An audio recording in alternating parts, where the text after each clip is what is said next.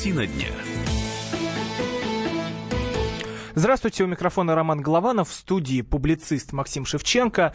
И вместе подводим итоги недели. 8 800 200 ровно 9702, телефон прямого эфира, WhatsApp и Viber 8 967 200 ровно 9702. Максим Леонардович, здравствуйте. Здравствуйте. А, ну и первая тема, с которой мы, которую мы не можем просто обойти стороной, ваш выход из Совета по правам человека при президенте России. Почему? Ну, я четко совершенно сказал, это официальное мое заявление, которое является том же и в смысле и заявлением президенту о том, что я просто выхожу из Совета, потому что я считаю, что деятельность Совета в его нынешней форме является просто приложением к бюрократическим аппаратным играм, а вовсе не э, деятельностью общественного совета, э, свободных и независящих от кого-либо людей, который выражает свою разнообразную позицию – по актуальным проблемам защиты прав человека. А чем вообще занимается Совет? Потому что для многих это тайна за семью печатями. Вот есть и есть. Вот это удивительно, понимаете? Это главный на 140-миллионную страну, 50 с небольшим людей, в чем уважаемых людей, многими, там, не знаю, опытных людей, там, Николай Карлович Сванидзе, несмотря на то, что в этой студии у нас не были разные взгляды, я знаю, что Николай Карлович уважает огромное количество людей. Или там Евгений Николаевич Мысловский, или э, там Андрей Бабушкин, понимаете, или там Елена Масюк. У каждого есть какие-то свои люди, которые, для которых эти люди являются репрезентативным, ну, каким-то высказывающим субъектом, да? То есть то, что говорят члены Совета, слышат многие. И вместо вот этой публичной позиции, которая была изначально, когда лично я пришел в Совет в 2012 году, нас постепенно превратили в некое закрытое экспертное сообщество, которое должно писать какие-то докладные записки, кому-то неизвестно, куда их посылать, и это называется э, деятельность Совета по правам человека. Я прекрасно понимаю моих коллег. Многие из них имеют гранты, зарубежные там или российские, и само членство в Совете, конечно, дает им очень большой статус при получении гранта на реальную, реальную, подчеркну, а не фиктивную правозащитную деятельность. Все члены Совета, каждый по-своему содействует развитию гражданского общества, но это не функция общественного совета. Этим занимается аппарат омбудсмена, уполномоченного по правам человека. Но многие... А общественный совет должен выражать за, занимать общественную позицию, открытую, говорить, требовать раскрытия преступлений против прав человека, против свободы личности, а не в кулуарах говорить, мы послали, мы послали письмо и ждем на него ответа. Кому это интересно? Кому это надо? Максим Леонардович, но многие не, даже члены Совета неоднозначно отнеслись э, к вашему Это хорошо. Вот э, как вы вообще на, реаги, реагируете? Вот там Николай Карлович Сванидзе, вот как э, Многие неоднозначно. Ну, я прочитал интервью Николая Карловича, коммерсанта, я бы не стал комментировать деятельность Сванидзе на его месте, если у нас был конфликт, собственно говоря, и э, э, то, что я вот сказал перед этим, это как бы только потому, что я увидел, что его комментарий меня, ну, на, на мой на взгляд, это адекватный, объективный так его позиция, он связывает это с деятельностью левого фронта, карьерный рост. Интересно, это, это, это левый фронт, который возглавляет сидевший Сергей Удальцов, недопущенный к выборам, является карьерным ростом. Многие члены правления которого до сих пор находятся под следствием. Интересное понимание у Николая Карловича о карьерном росте. Нет, это, это моя принципиальная этическая позиция.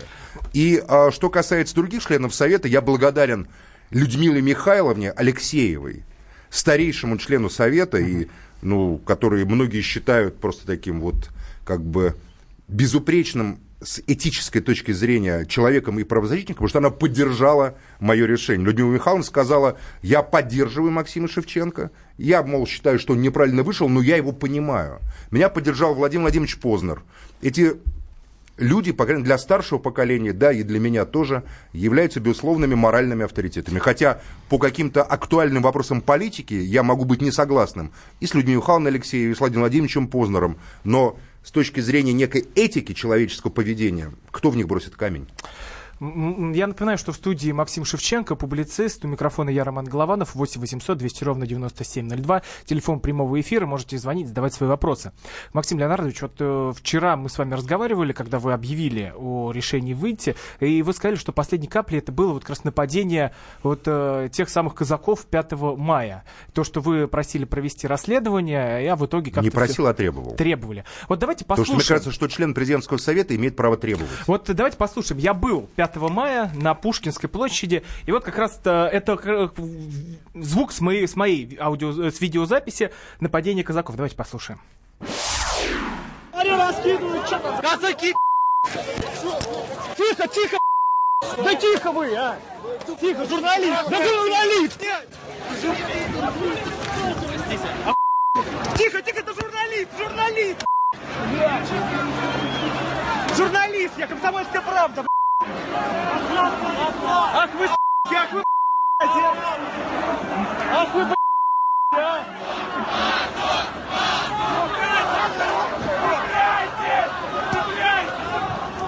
Чуваки, я из журналист комсомольской правды. Ну что сделали? Вы мне Ну извини, под горячую руку попал. За спиной стой, будь Вы что? Ребят, ну вы что? Я журналист комсомольской правды. Вот, э, вот как раз это было 5 мая. И извиняюсь за такое качество звука, но как получилось, так получилось. И один из тех людей, кому от этих бандитов в попахах досталось, был я. Вот э, у меня, честно говоря, не было слов от э, происходящего там. Я был в ужасе. Ну, то есть, э, когда просто здоровые 50-летние мужики нападают на людей. Мне 23 года. Я не понимаю, какое удовольствие взрослый человек может получать от того, что он бьет человека, ну, раза в два. Раза в два младше, Нет, чем... Ром, подожди удовольствие взрослых людей это не, не тема нашего эфира.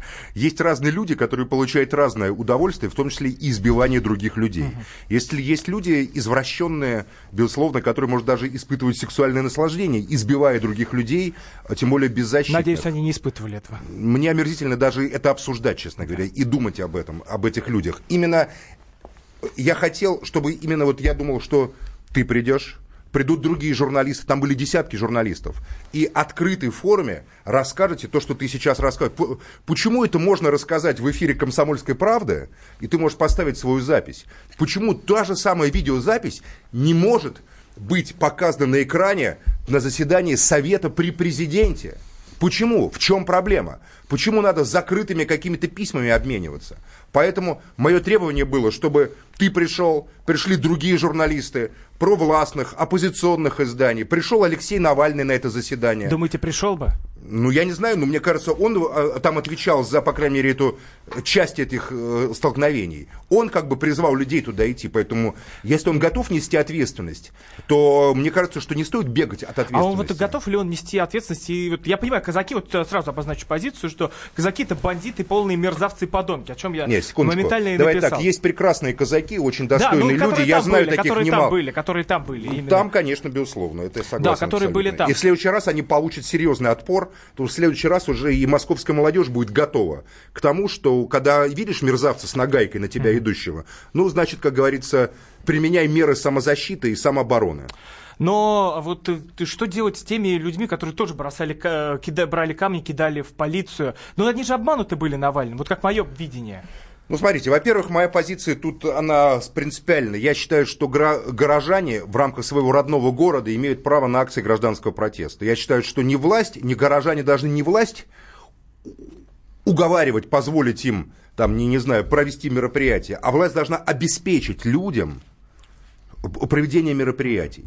И это крайне важно. Поэтому я думаю, смотрю, ну вот, ну вот представим себе, допустим, Навальный подал бы разрешение – Допустим, эти там несколько тысяч человек собрались бы на этой Тверской, прошли бы по Тверской, скандируя «Он нам не царь», да? И никто никого не бил бы. Полицейские, как я это видел, допустим, в Париже, ну, кроме групп анархистов, которые бросились в бой там 1 мая, которые были готовы к драке, все остальные, там 150 тысяч человек было на митинге левых сил, очень там деликатно. Полиции вообще видно не было. Они стояли и помогали гражданам. Они защищали город от этих граждан. Так вот, если это все прошло бы, потом люди разошлись бы, и что кому это повредило? Да это просто имиджу Путина того же самого перед его инаугурацией все бы сказали, вот ну нифига себе, смотри, какой демократический Вот нам пишут, что чиновники переборщили. И хотелось бы знать имена этих чиновников, а из зала им кричат, давай подробности, как пел Александр Галич. И я тоже потребовал, чтобы эти подробности а, Максим... стали известны стране. Напоминаю, в студии Максим Шевченко, я Роман Голованов, 8 800 200 ровно 9702, телефон прямого эфира. Продолжу после короткой, но интересной рекламы. Оставайтесь с нами. Картина дня. Я Илья Вербух. Слушайте радио «Комсомольская правда».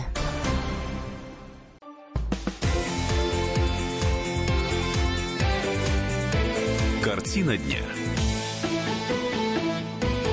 Продолжаем эфир. В студии Роман Голованов и публицист Максим Шевченко. 8 800 200 ровно 9702. Телефон прямого эфира. Можете звонить, задавать свои вопросы. Максим Леонардович, вот э, продолжая тему а, митингов, в Госдуме предложили штрафовать тех, кто собирает детей на несанкционированные митинги. Поддерживаете? А что значит собирает детей?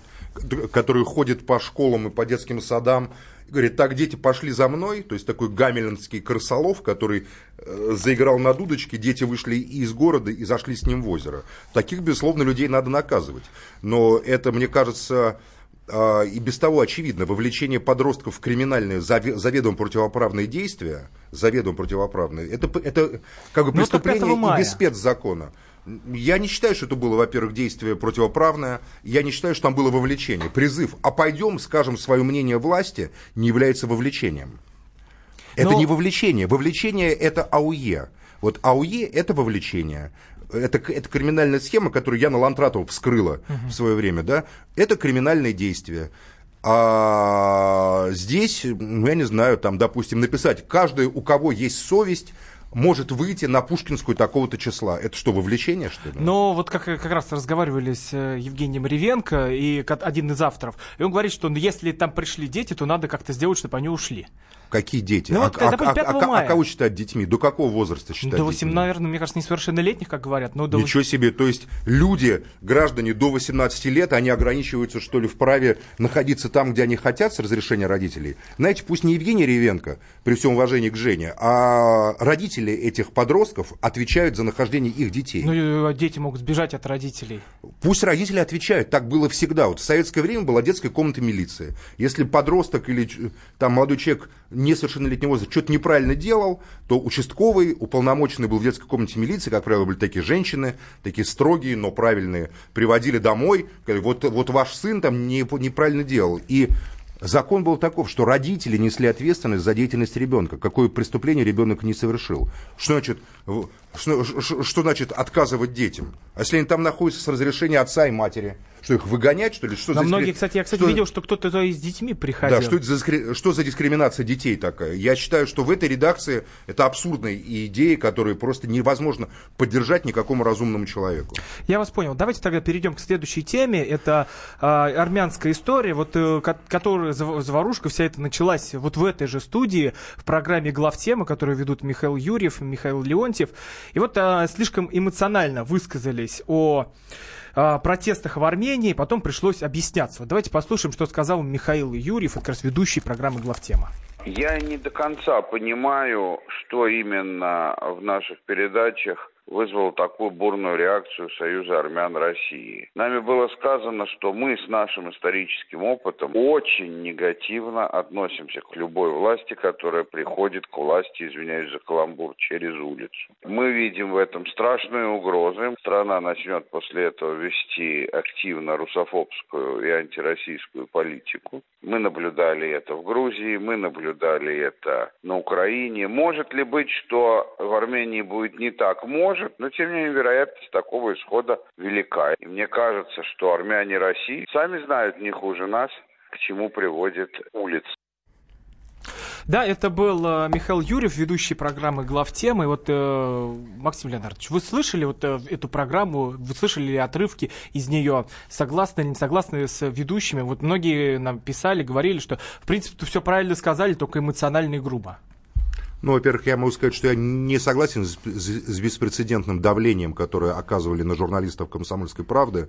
Активисты, а, я не знаю, это были армянские организации, какие-то ну, да, Союз армян России. Надо... Вот то, что я видел в интернете, по-моему, вчера это было, да, здесь, угу. это, я считаю, просто безобразие абсолютно. Это угроза запугивания журналистов. Ну, то пришли, я, надо пояснить момент, что да. сюда пришли армяне, это не был, это был не Нет, союз. слушайте, Роман, давайте говорить не армяне, а какие-то конкретные представители, которые называют себя представителями армян. Да, армянского народа. Армяне, среди армян есть разные люди. Есть люди вежливые, есть люди грубые, есть шпана откровенная, есть, понимаете, цивилизованные люди. Я знаю разных армян. Я вообще против этого обобщения. Это то, с чем я был не согласен, в том числе в этом высказывании Леонтьева и Юрьева. Нет никаких армян вообще, как нет вообще азербайджанцев, нет вообще евреев, нет вообще русских, нет вообще грузин и так далее. Есть фашисты и антифашисты, умные и глупые, дураки и люди, которые разбираются Обязательно в две ситуации. крайности. А? Обязательно две крайности. Ну, ну, ну, в целом, вот эта вот попытка обобщения, тем более они еще про какую-то кровь говорили. Кровь там, это что, они кто такие вообще? Кровь, по крови мы наследуем не народу какому-то абстрактному. Я по, я по крови наследую моим отцу, матери, их родителям, и их родителям и так далее, и так далее. А не какому-то народу. Я не верю ни в какую кровь народа вообще. Это пропаганда такая, уже ставшая бытовой такой вот как бы нормой, бо- пропаганда просто национал-социализма. Кровь. Мы же так рассуждаем между делом. У этого это кровь, у этого это кровь. Русская, еврейская, армянская, грузинская. Это недопустимы для меня вещи.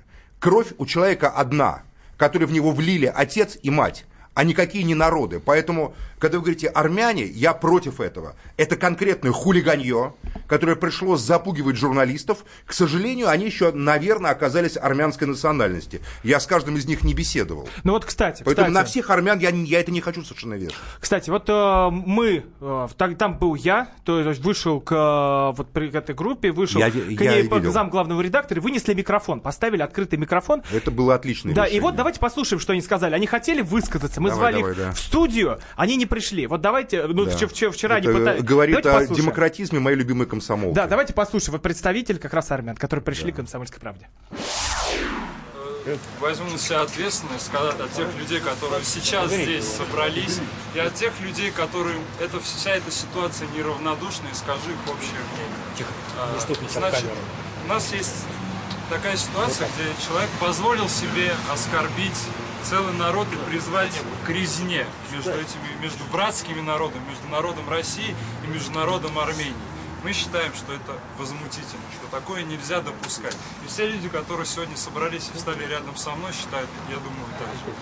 У меня всего а, одна фраза, которую я хочу сказать, и надеюсь, Михаил Леонтьев это услышит. Значит, человек, который а, называет других людей и другую нацию проститутками, который а, агитирует людей к резне и не может потом выйти и посмотреть мне лично, людям, которые здесь стоят в глаза, сам занимается проституцией и является представителем этой древнейшей профессии. Спасибо большое, я надеюсь, меня все услышат. Спасибо. Вам тоже спасибо, я очень рад. Спасибо вам большое, что вы за ответом мы обязательно придем и будем. Да, это как раз был тот э, представитель, он был, был- был лидером, он вышел и от э, вот этих армян, которые так себя наз- называли, при- э, говорил... В в высказывании микрофон. Леонтьева были скрытые ловушки, которые являются следствием его взглядов, как и взглядов Юрьева. Эти люди являются империалистами, глобалистами такими. Поэтому для них есть, как и для этих вот армянских их оппонентов, какие-то нации вообще, народы вообще. Я вообще так не считаю что есть какие-то народы вообще. Я считаю, что есть богатые и бедные. Ну вы же Вот себя я считаю- русским. Я вот, вот чтобы понять. я считаю себя русским, но я не считаю, что у меня есть что-то а, абсолютно общее ещ- еще там с огромной массой людей. В этой массе людей могут быть преступники, убийцы, садисты, насильники, маньяки и так далее. Я не верю в эту общность. Это навязанная нам, навязанная вот эта вот масса. Поэтому я, я могу сказать, что, э, что их возмутило больше всего в э, словах Леонтьева. Это то, что мы пойдем к Азербайджану сказал Леонтьев. Если вы не хотите, тогда мы будем дружить с Азербайджаном. Вы нам мешали дружить с Азербайджаном. Это главное преступление. Заявить о какой-то симпатии к Азербайджану, это все, это ужас. Понимаете? А если бы Леонтьев еще сказал, что мы и с Турцией Ну, вот помиримся, тоже, по- просто злодеи злодеи. Максим Леонидович, вот ты как готовился к эфиру, видеоролик, там тоже вы, вы высказывали симпатии к Азербайджану. И- Я высказывал симпатию к Азербайджану. Я никогда... Это, знаете, была такая очень интересная провокация армянских медиа. В программе «Время покажет» меня Томас Мацейчук с- спросил в лоб, э, ар- а армяне друзья или враги России? На что я ясно ответил. Есть армяне, которые друзья, а есть армяне, которые враги России. После этого армянские журналисты в Армении, я не знаю, кто они по национальности, может армяне, может не армяне, я понять не имею, каждого железняка, посла России, почему Максим Шевченко назвал армян врагами России? Я никогда в жизни не оперировал такими понятиями. Я ясно сказал, есть армяне друзья, есть армяне враги. Так они смонтировали этот ролик, смонтировали его и выкинули в сеть. Понимаете? Ну, там Это, и про Карабах, а, и про их- все их- шло. Их насколько я этнич... помню. Ну, я считаю, что Карабах это территория Азербайджана, и мне тут, как говорится, мне не надо дважды э, меня в этом убеждать. Это моя позиция, от которой я, я не откажусь. Я считаю, что Карабах должен быть, это я всегда о этом говорил, что чем-то вроде Кавказской Швейцарии. Там должны быть кантоны, в которых есть вот это армянский кантон, это азербайджанский кантон, это, кстати, русский кантон, там русские тоже жили. Как вот в Швейцарии, Кантон знаете? это... Ну вот, ну вот в Швейцарии есть там в Швейцарии живут немцы, французы, там ладины, итальянцы, да, значит, там и так далее. В то время как французы с немцами друг друга воевали друг с другом, там на, на фронтах, в Швейцарии французы и, и немцы были гражданами одной политической федера- конфедерации швейцарской. Поэтому, да, я считаю, что это решение для Карабаха. И, как я понимаю, Баку тоже с этим решением согласен что если это будет некий такой вот государство, Карабах, а это было древнее Карабахское ханство, очень древнее. До этого была древняя А, Максим Албания, Леонидович, потом продол- было продолжим Карабахское а, в следующем ханство. блоке. Я напоминаю, что Там в студии Максим далее. Шевченко, Роман Голованов. После новостей вернемся в эту студию. Оставайтесь с нами. Картина дня. Товарищ адвокат! Адвокат! Спокойно, спокойно. Народного адвоката Леонида Альшанского хватит на всех. Юридические консультации в прямом эфире. Слушайте и звоните по субботам с 16 часов по московскому времени.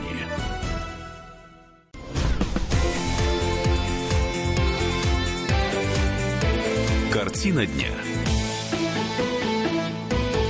Возвращаемся в студию. У микрофона Роман Голованов, публицист Максим Шевченко. В гостях и мы подводим итоги недели. 8 800 200 ровно 9702. Телефон прямого эфира. WhatsApp и Viber 8 967 200 ровно 9702. Максим Леонардович, вот на Ближнем Востоке опять... Подожди, я хочу закончить с этой темой Леонтьевой Армении. Я хочу еще раз четко, чтобы меня поняли. Я, я считаю, что давление и угрозы, которым подвергается мой коллега Михаил Леонтьев, они э, абсолютно безнравственны и недопустимы в современном демократическом обществе. Я считаю, что можно быть недовольным высказыванием Леонтьева, но он, безусловно, имел право на это высказывание. Я сам там его готов критикнуть за какие-то нюансы. По сути, он озвучил очень важную геополитическую мысль, что государство Армения, не армянский народ, естественно, а государство Армения, являющееся маленькой частью огромного мирового армянского мира, который много раз больше, чем государство Армения, стал заложником нескольких а, олигархов. Давайте назовем их. Карапетян, Ара Абрамян, Варданян. И э, в парламенте Армении есть олигарх Цурукян, и имеющий целую большую фракцию, которая называется его именем. Так вот, а, эти люди обещали России, что вот Армения будет оставаться геополитическим союзником России. При этом сами они богатели, богатели их окружающие, а армянский народ, который я видел просто своими глазами, в нищете. Люди в Армении за пределами центра Еревана работают по 10-12 часов и живут в бедности. Поэтому это внутри Еревана, первое, социальный мотив, абсолютный. Народ имел право на восстание против разжиревшей власти, абсолютно имел право. А вот, а вот теперь геополитическая составляющая, в которой с Леонтьевым трудно не согласиться. Если государство Армения и Никол Пашинян, новый премьер-министр, примет решение о разрыве связи с Ираном, прежде всего, э, с, с Россией, уверен, он Да, э, вот, как вот бы не, не, не что с примет. Будет. Главное этих событий не Россия, а Иран. Это совпало с израильской войной против Ирана, с американскими угрозами Ирану. Неужели непонятно? За спиной Пашиняна стоит Американская армянская ассоциация, AAA, которая, в частности, через израильских лоббистов в Америке им занесли деньги. Вот они и как раз поворачивают курс. Не против России, никто против России в Армении не пойдет. А вот с Ираном они перекроют Ирану кислород. Это главная цель армянских событий. А вовсе не Россия там. А вы- Кого Россия мно- волнует? Многих сейчас так удивляет, Россия такая большая, Иран такой маленький. Иран огромный. В Иране Аббаса Джуму, спросите, вашего прекрасного журналиста, который знает Иран. Это 80-миллионная, почти 100-миллионная страна с высокоразвитой культурой, с потрясающей чистоты городами, древнейшими. Восхитительный Исфахан, блистательный Шираз, удивительный Решт, понимаете, Табриз великий, огромный Тегеран. Это древний народ с древней культурой. В Иране живут персы, тюрки, армяне, грузины, понимаете, афганцы, туркмены, белуджи, арабы, разные люди. Там живут русские, там живут, между прочим, русские спасли, э, значит, Резу Пехлеви в свое время. И вот этот вот Иран удивительный, который поливают грязью в большинстве российских СМИ сейчас, который просто отдан на растерзание Израилю и США. А Понимаете, и происходит? переворот Там по- в Ереване, я обращаюсь к армянскому народу, если, если угодно, Я видел в Исфахане, как живут армяне Исфахана. Лучше в мире. Я нигде не видел, чтобы жила армянская община. Не армянские богатеи, а армяне в целом. Вы можете свободно из Еревана поехать в Исфахан посмотреть. Поедьте, пока не началась война. Пока на ваших братьев не обрушились американские бомбы и ракеты. Я призываю армян встать на защиту Ирана. Потому что это страна, где реально, вот я видел в Исфахане армянский квартал, это блистательная, современная, очень свободная жизнь. Работают рестораны, огромные церкви стоят красивые армянские. Люди ходят свободные, счастливые. Нет нищеты, нет нищеты. И переворот в Армении направленный на, как удар в спину Ирану. Поэтому я считаю, что здесь надо называть вещи своими именами. Просто Миша ошибся в том, что это против России. Это не против России. Это по сговору, я считаю, с Москвой а против Ирана. Как Москва сейчас предает Иран в Сирии, так же она предает Иран в Армении, пытаясь спрятаться за армянский народ. Это вы говорите про войну, это вот этот удар Израиля по Ирану удар Израиля пока не по Ирану, а по территории Сирии. Ну, так, по иранским сфера, и сирийским позициям. А по антироссийская система ПВО оказалась нейтральной в этой ситуации. Даже не предупредила сирийцев о начале этого удара. И чем все это должно а закончиться? А Нетаньяху нам рассказал о позиции президента России. Мы узнали не от Пескова об этой позиции и не от Путина, а мы узнали от Нетаньяху, что, оказывается, Израиль получил санкцию на этот удар. Это чудовищно. Ну, Нетаньяху приехал к нам э, на 9 мая и без Ко мне он не приезжал на 9 ну, мая. Я считаю, что человек, который осужден мировым сообществом как террорист, частью мирового сообщества, значительный, как террорист и организатор массового убийства палестинского народа, не имел права с георгиевской ленточкой ходить по Красной площади. Это моя принципиальная позиция. Считайте, это один из факторов моего выхода из СПЧ. Я не могу солидаризироваться солидаризироваться с властью, которая позволяет этому человеку вот так себя вести, понимаете, как хозяину в моей стране. Это человек-преступник Нетаньяху. Это он преступник.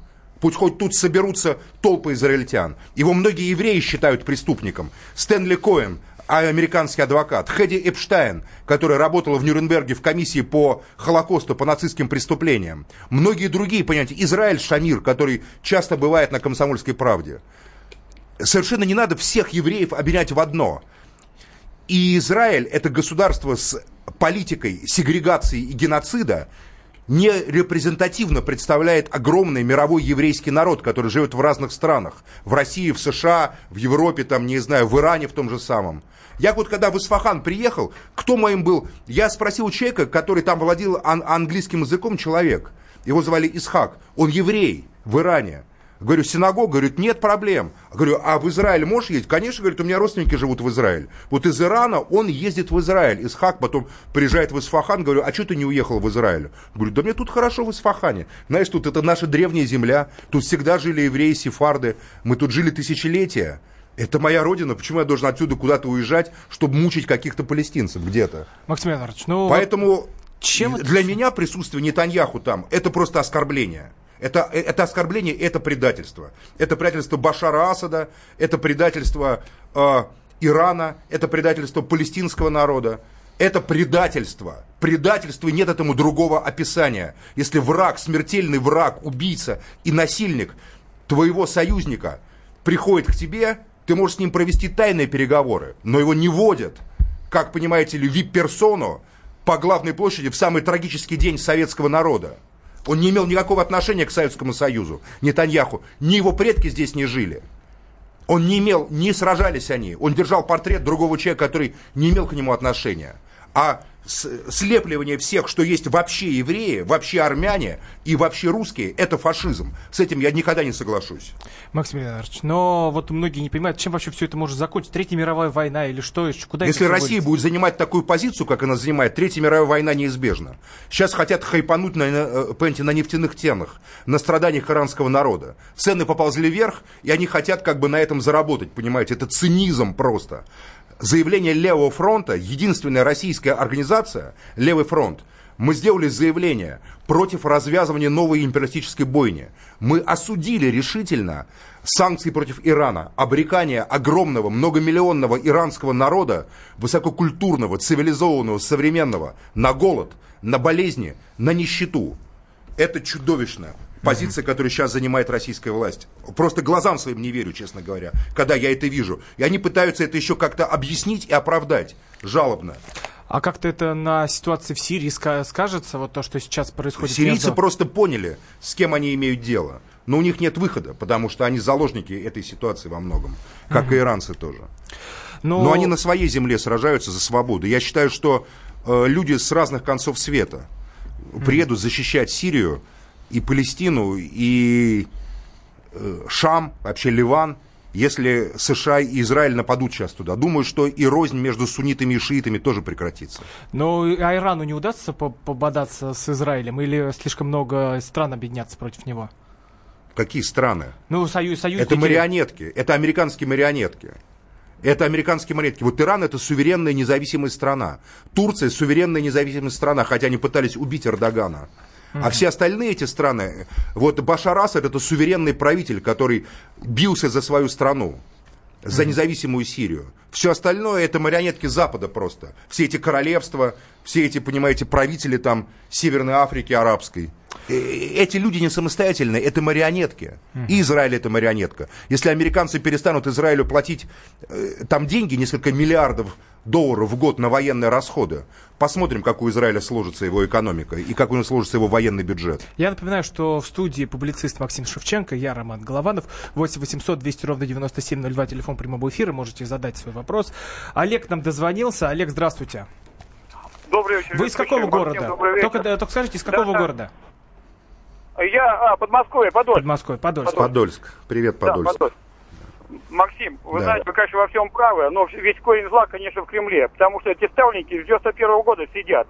И, и вражда идет, насаждается по всем национальностям. Украина, Белоруссия. Я знаю, что наши СМИ, они продажные, вы правильно сказали. И нам нужно, мы отвечаем за все. И еще нужно поднять вопрос. Ведь хороший у нас э, Кожин Вадим, писатель. И он Отличный написал, просто, такое... отличный писатель. Да, да, да. И, и есть такой э, Хаим Вейсман, лидер сионизма, он был первый президент Израиля. И Гитлер, они содействовали вместе, убивали евреев, чтобы Ну давайте, нет, давайте вот это сейчас мы не будем. Давайте мы остановимся на Кожинове. У него были очень, очень интересные книги. А вот Спасибо Вейсман и Гитлер это э, тема, знаете, которую так вскользь обсуждать просто невозможно. Но да, я считаю, что, конечно же, э, такой режим, понимаете, э, выкачивания ресурса из нашей страны и насаждения в ответ такого национализма или патриотизма, как это теперь называется, это, конечно, формат не развития, а подавления страны а, и ее будущего. Максим Ильич, вот пишут э, в Вайбер, а кто прав, кто виноват в этой ситуации с Ираном и Израилем, ничего не понимаю. Сирия стала объектом агрессии международных террористических группировок, за спиной которых стоит Израиль и США. Иран пришел на помощь законному правительству Сирии, первый – это Россия потом прибежала в 2015 году. С 2011 года Иран там сражается, помогает. Хизбалла с 2011 года сражается, понимаете? Ну, с 12, э, э, они впервые в 2012 году вступили в бой. Понимаете, защищая тоже Шам. Это древнее население Шама. Большинство населения Израиля приехало туда из Москвы, из Питера, из Киева, из Воронежа. А шииты юга Ливана, долина Бека, туда пришли еще, понимаете, вместе с пророком в 17 веке, в 7 веке, извиняюсь. Понимаете, поэтому это совершенно разные просто измерения, вообще исторические и геополитические. Жители Шама сражаются за свой суверенитет и независимость. Сирии, Ливана, там и так далее, Палестины, против наглого совершенно вторжения на их земли международной агрессии и тех людей, которые туда привезены на западные деньги, чтобы там создать эти марионеточные государства. Я напоминаю, что у микрофона Роман Голованов, в студии публицист Максим Шевченко, 8 800 200 ровно 9702, телефон прямого эфира, по которому вы сможете задать нам вопросы, WhatsApp и Viber 8 967 200 ровно 9702. Продолжим в следующем блоке. Вот то, что нам пишут. А, тоже зачитаю читаем уже в, в следующей части. Оставайтесь с нами после короткой рекламы. Продолжим. Картина дня. Добрый день, я Александр Олешко. Слушайте радио «Комсомольская правда».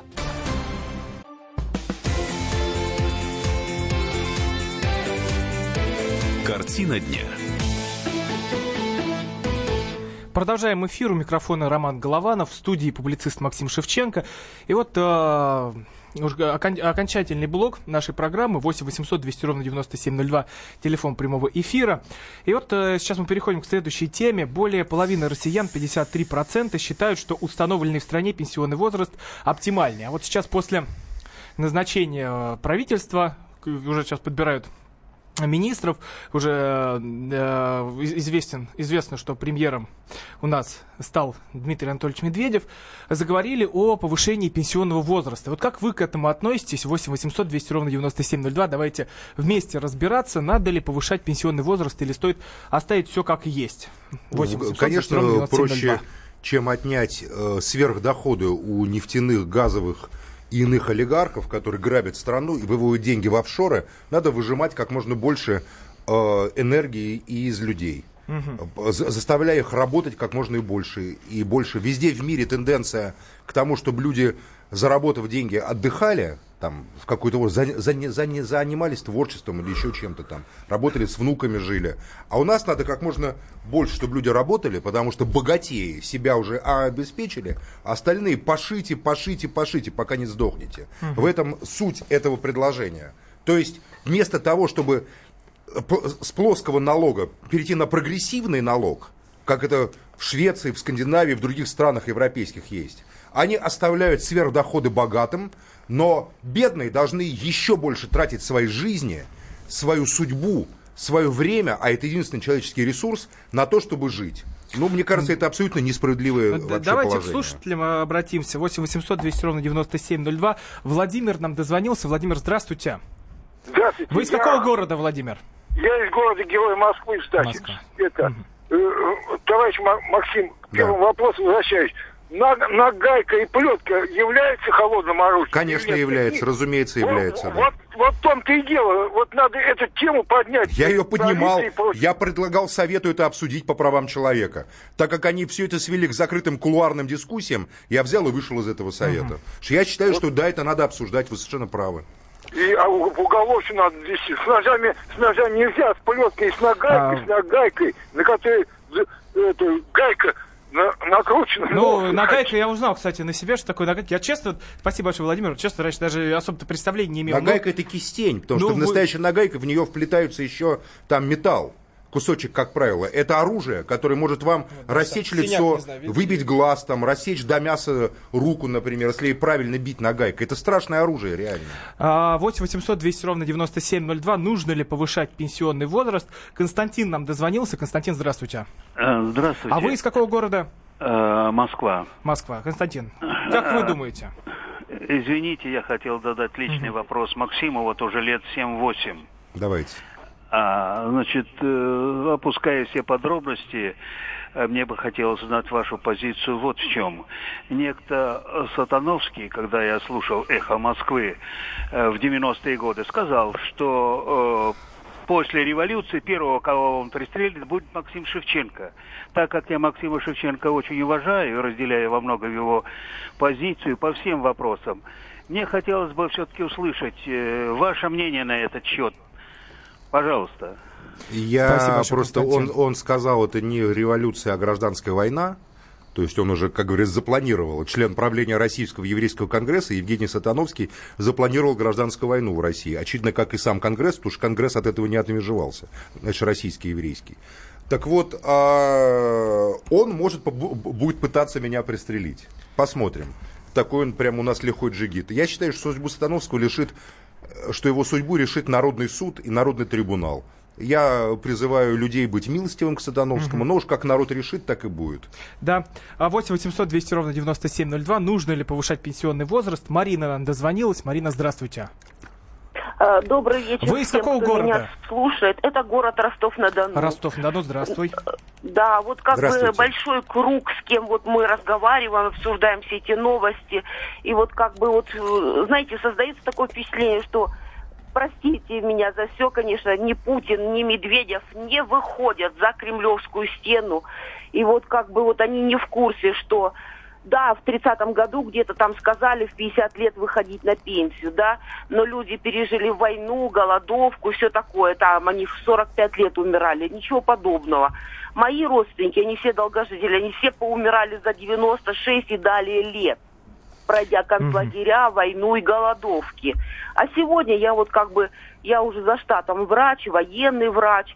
Вот я вам скажу, что ни одного нормального ребенка после 86 -го года не рождаются, дети все больные. Аллергия у всех врожденная, вы совершенно правы, это ужасно. Конечно, просто. не только аллергия. Да. У нас повышенная радиация, которую нам скрывают, понимаете как? Потому что они вот. сознательно говорили, это была позиция Конечно. Хакамада все время, что Россия должна стать отходом, местом, куда должны сваливать радиоактивные отходы со всего мира. Дескать, у нас такая большая территория, история, давайте у нас это все хранить. Это позиция, позиция людей, которые командовали страной. Я у, не уверен, что они отказались от этой идеи, между прочим. А, спасибо большое, Марина. 8, Марина, спасибо 8, вам огромное. 8 800 200 ровно 9702. Нужно ли повышать пенсионный возраст? Александр нам дозвонился. Александр, здравствуйте. Здравствуйте. Угу. Я вот хотел сказать вот своим родственникам. Вот у меня мама, допустим, она не дожила до пенсионного возраста, работала. Вот. Так и не, ну, не дожила, заболела и вот не стала. Царствие а небесное. Дед, дед с бабушкой на пенсию вышли, допустим, родители мамы. Они, они прожили, скажем так, 10 лет не прожили. Так получилось, что тоже вот э, не стало их. Я просто хочу сказать, что ну 65 лет у мужчины будет вот э, возраст на пенсию. Э, 70 лет, через 5 лет 70 лет. У нас вот э, это что получается? 5 лет только пожить придется по-нормальному, да. свободно, и все. Конечно. А я, допустим, желал бы, может быть, 10 или 15. Зачем вот мне эти 5 лет? Как, допустим, знаю, французы или немцы, вы совершенно правы, как в цивилизованных странах. Нет, надо выжимать из народа последние соки. Вот все отдайте богатеям. Знаете, на языке политологии это называется сокращение социальных обязательств государства по отношению к гражданам. Вот mm-hmm. и все. Мы вот... должны оплачивать бесконечное богатство и бесконечное торжество как бы правящей элиты. Я считаю, это просто преступное предложение, и те, кто его продвигает, это они просто, как говорится, относятся к народу как к быдлу. 8 800 200 ровно 9702, телефон прямого эфира. Нужно ли повышать пенсионный возраст? Игорь нам дозвонился. Игорь, здравствуйте. Здравствуйте. Ну, насчет повышения пенсионного возраста, хотел бы сказать, конечно, на мой взгляд, это мое чисто личное мнение, э, ну, мне кажется, абсолютно бессмысленно. И я хочу сказать еще, вот Максима, конечно, тоже хотел бы мнение услышать. Э, на мой взгляд, вот последние шаги нашего руководства страны, да, не буду сейчас там персонали называть, опять же, по назначению премьер-министра, ну, опять же, на мой вот э, видение, это просто какое-то испытывать, видимо, терпение народа. Ну, больше, больше я никак не могу это назвать, наверное. Вот хотел Максима услышать мнение. Так корпорация – это не государство в полной мере, это корпорация, в которой принцип э, личной лояльности, личной преданности является доминирующим. Медведева назначает не потому, что он хороший премьер-министр, а потому, что он лично лоялен Владимиру Владимировичу Путину. Все, другого мотива просто нет. Это единственный человек, которому Путин может доверять и который может поставить во главе вот этой вот огромной там машины, которая у нас называется правительством, понимаете? Вот э, и все. Нет другого мотива, кроме личной лояльности. 8 800 200 ровно 9702. Светлана нам дозвонилась. Светлана, здравствуйте. Здравствуйте. Вы из какого вечер. города? Город Краснодар. Город Краснодар. Краснодар. Вы знаете, не могла не позвонить, несмотря что сейчас управляю трамваем. Мне 60 лет. Ой, осторожней, пожалуйста. Осторожней, пожалуйста. Я вас очень прошу. 50 лет ушла на пенсию, как водитель трамвая по вредности, но все-таки работаю, потому что пенсия, конечно, ну что, 11 тысяч пенсии, ну как жить вот сейчас, вот как жить на этой пенсии, невозможно. И все-таки надо возраст оставить, какой был. Очень тяжело нашему народу. Вот это мнение тяжело. народа. Светлана, давайте так, поднять пенсию всем вот вам, как честно работающему человеку. Вы должны получать не 10 тысяч, а 50, например, тысяч. Понимаете, поднять пенсию. Я я понимаю, работаю я не из-за удовольствия, а из-за того, что невозможно жить. Конечно, прекрасно. Я вас прекрасно понимаю. Да. Поэтому требование э, повысить предложение, повысить пенсионный возраст, это просто выжимание жизней дополнительных из вас, из ваших там детей, из, из следующих поколений. Поэтому ваше возмущение мне абсолютно понятно. Светлана, спасибо большое. А, вот что нам пишут. В Калининграде на предприятиях народ шантажируют и по-всякому заставляют работать по 11,5 часов. Еще хотят повысить пенсионный возраст. Мы не доживем до пенсии, пишет нам Александр. Бастуйте. Я ну призываю как? к забастовкам. Если вы недовольны условиями труда, требуйте условий труда. Мы вернулись в Российскую империю когда рабочие, когда их заставляли по 11 часов работать, вышли и в конце концов бастовали. Стачки, забастовки, маевки, все это становится опять актуальным, понимаете? Бастуйте, требуйте нормальных условий труда. Учитесь у французов, у немцев, у англичан, как бороться за свои условия труда. Я вот сейчас был на демонстрации 1 мая, в Париже я был. 150-тысячная демонстрация. Профсоюзы – это реально работающие структуры. Огромная влиятельная организация. Поди там уволь человека. Поди человека заставь на полчаса поработать просто так больше. В этом мире капитализма и чистогана. Это социальное государство. А здесь это полуколониальная эксплуатация нашего прекрасного и несчастного народа. Это возмутительно. То, что делают с нашим народом правящие богатеи. Вот пишет еще одна Светлана, 49 лет, выйду на пенсию в 60 5. А вот а, мы поговорили, в студии был публицист Максим Шевченко и Роман Голованов. Всего доброго, хороших вам выходных, до свидания. Спасибо, будьте счастливы. Картина дня. Бутылка «Шато Марго» 1787 года. 225 тысяч долларов. «Феррари 250» Теста Росса 1957 год. 12 миллионов долларов. Картина Ван Гога «Портрет доктора Гаше» 1890 год. 80 миллионов долларов. Есть вещи, которые со временем становятся ценнее. Но информацию лучше получать оперативно. Слушайте темы дня по будням на радио «Комсомольская правда».